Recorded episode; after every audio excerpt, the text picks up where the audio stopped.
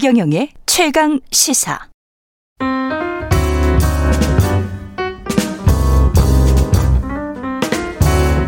네, 더 나은 미래를 위해서 오늘의 정책을 고민합니다. 김기식의 정책 이야기 식센스 김기식 더 미래연구소 소장 나와 계십니다. 안녕하세요. 예, 안녕하세요. 예, 한 달 앞으로 수능이 다가왔는데 수능 네, 다음 달 입시죠. 예. 그렇죠. 아이 코로나나 뭐 이런 정치 이슈가 많아 가지고 수능 또 보시는 학부모 분들은 특히 또 학생들도 그렇고 다 이것만 관심이 있을 텐데. 그렇겠죠. 예. 네. 수능이 끝난 학부모들은 전혀 이제 관심이 없는 상황이고 뭐 그래서 수능과 관련해서는 맨날 하는 이야기가 정시냐 수시냐 이 이야기잖아요.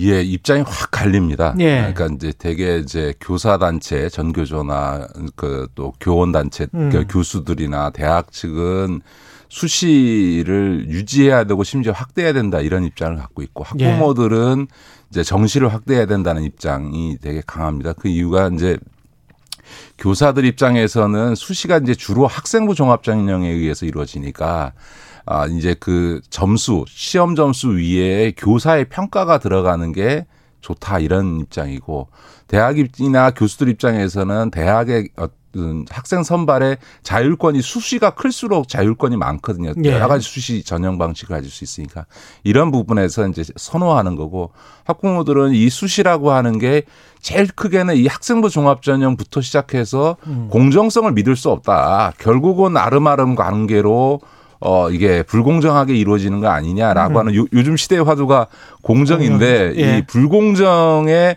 대표적인 어 상징 중에 하나가 바로 이 수시 어다 이렇게 보는 거죠. 근데 그 왜 선진국들은 사실은 수시를 많이 하지 않습니까? 수시와 같은 그 논술도 많이 보는 것이고. 아니요. 수시 예. 외국에 수시가 많다 이렇게 얘기하기는 어렵습니다. 그러니까 논술 시험이랄지 예, 예. 그건 시험 이제 스펙이라는 거를 굉장히 중요시 하잖아요. 아, 그거는 이제 예. 미국이 아주 독- 독특한 예. 경우입니다. 이제, 이제 지금 우리나라 같은 경우도 수시를 도입할 때 예. 미국과 가- 미국의 사례들을 많이 들어서 얘기를 했는데요. 사실은 그렇죠. 예. 수시에 여러 가지 문제가 있는 게 맞습니다. 그러니까 네. 예, 예를 들어서 특히 서울대가 수시로 많이 뽑았는데요. 예. 아, 거의 3분의 2, 한 70%를 수시로 뽑았습니다. 음. 어, 뭐, 누구는 수시를 축소하고 정시를 늘리게 되면 오히려 전국의 이 어떤 일반고 학생들의 선발이 줄어든다. 수시화에서도 오히려 서울대 같은 경우에 어, 전국의 고로 어, 선발이 된다라고 얘기하는데 그거는 어, 우리가 문제 삼는 수시 때문이 아니고 음. 어, 기, 어, 지역 균형 선발 때문에 예. 전국의 하여간에 모든 구- 어, 기초 단위별로 한 명 이상씩은 반드시 모든 학교 한 명 이상씩은 음. 아, 선발해 주도록 하는 제도 때문에 그런 것이기 때문에 그걸 수시 제도 때문에 그런 효과가 있다라고 하는 거는 좀 어, 통계 왜곡이라고 봐야 되고요. 음. 그런데 이제 단적으로 이런 겁니다. 제가 뭐 특정 과를 거론하지 않겠습니다만 뭐 대학까지만 하면 사범대나 인문대의 서울대, 서- 사범대, 인문대 특정 과들은 음. 100% 수시로 뽑습니다.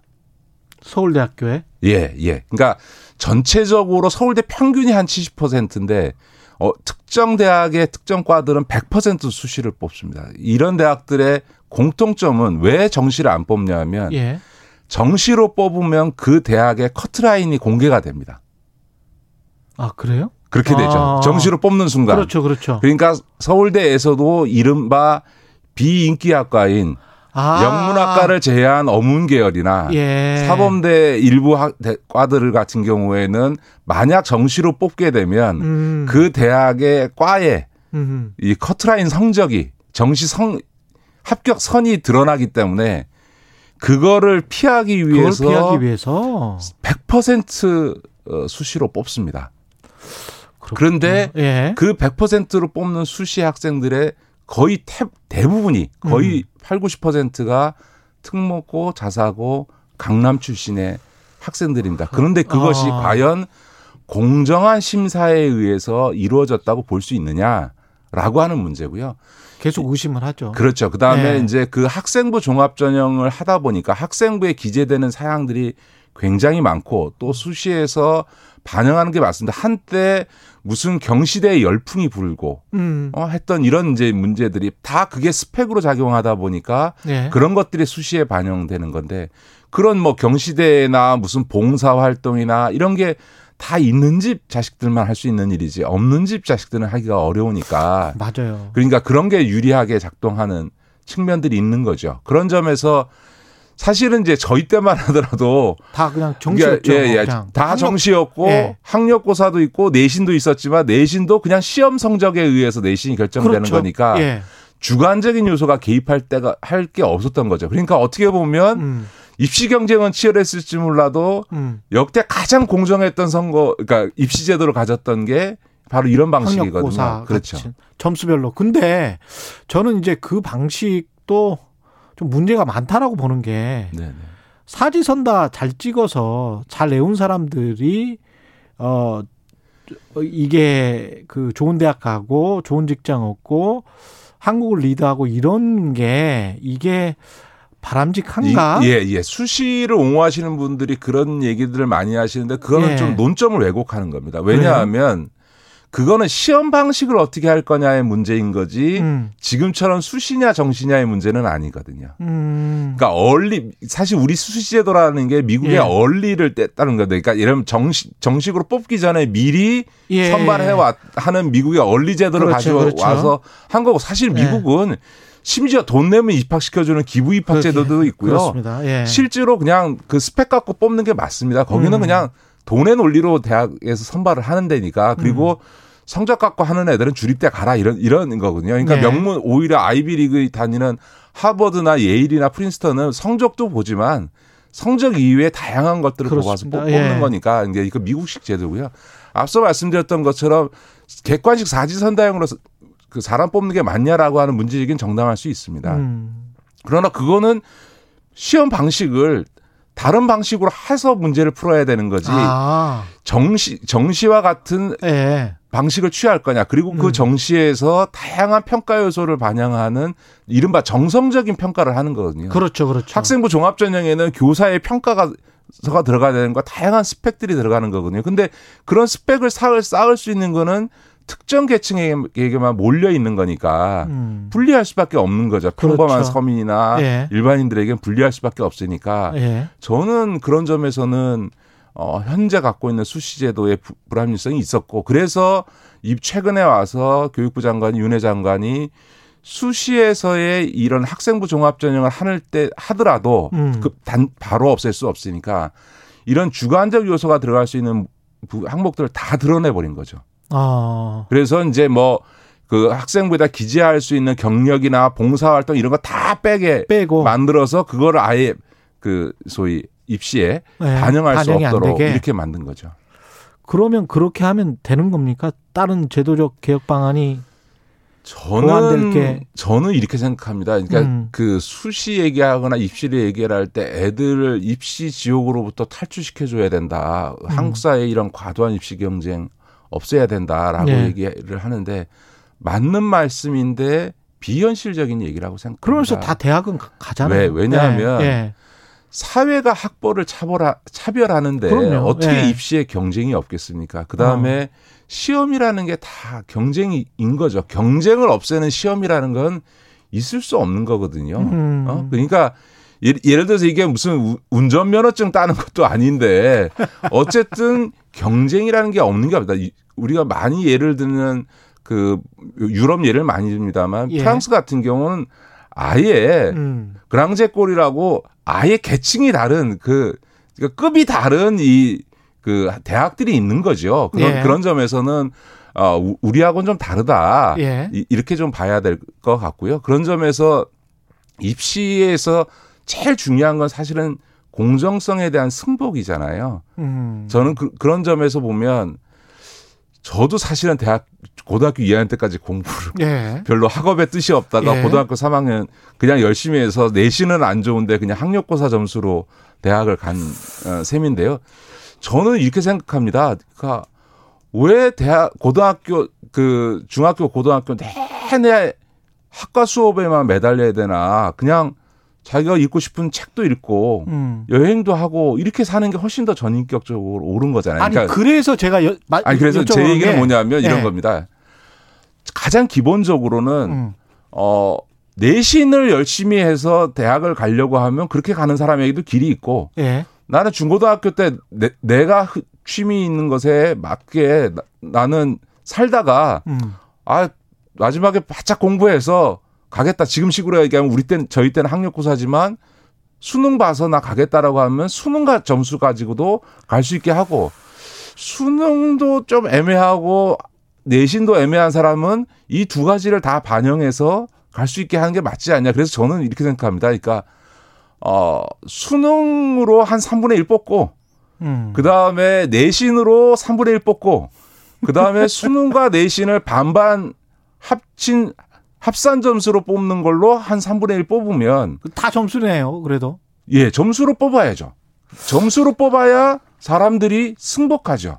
아니 저는 이게 좀 생각이 약간 좀 다른 게 네. 대학의 경쟁력이라는 측면에서 가령 해외 유명 대학에 어 제가 아는 아이들도 해외 유명 대학에 합격을 했는데 서울의 주요 대학에 합격을 못하는 사례들이 꽤 있어요. 네네. 근데 입시 제도가 완전히 다르기 때문에 네. 근데 대학 서열을 보면 USA 투데이랄지 뭐 이렇게 해외 주요 대학들 랭킹 쭉 보면 한국 같은 경우는 서울대학이 뭐 100위권이고 다른 대학은 뭐 말할 것도 없고요. 그것보다 훨씬 높은 대학들이 아시아에도 많거든요. 네.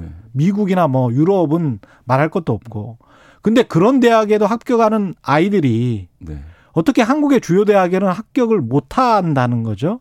아, 근데 그 전 세계에 있어서의 대학의 예. 서열 문제는 음. 사실은 입학하는 학생의 수준에 의해서가 아니라 재직하는 교수들의 논문에 의해서 주로 많이 결정되고 그 다음에 학교의 어떤 인프라와 관련된 거기 때문에 예. 저는 대학에 입학하는 학, 학생들. 수준과 관련해서 보면 대한민국이 대학 굉장히 경 쟁력과 아, 사- 상관없다. 상- 저는 별개의 문제라고 생각하고 아. 저는 예를 들면 서울대학교가 서울대학교인 이유는 예. 딴거 아닙니다. 서울대 교수들이 뛰어나서가 아니라 대한민국에서 제일 뛰어난 사람들이 서울대를 가기 때문에 서울대인 거죠. 그러니까 예. 우리나라 대학은 그냥 선발 단계에서 걸르고 걸러서 제일 잘하는 놈 뽑아서 자기 대학의 위상을 유지하는 거지. 그렇게 해서 잘, 잘 키워놔야 되는데. 예, 뽑아서 대학이 교육해서 인재를 키우는 대학은 제, 가 보기엔 거의 없다. 그게 우리나라 대학 교육의 그러니까요. 문제이죠. 자, 예. 그러면 그런 우리 사회가 그 특성이 그렇다는 겁니다. 예. 그러면 제일 중요한 거는 입시에 있어서 공정성에 대한 승복이 필요하죠. 다만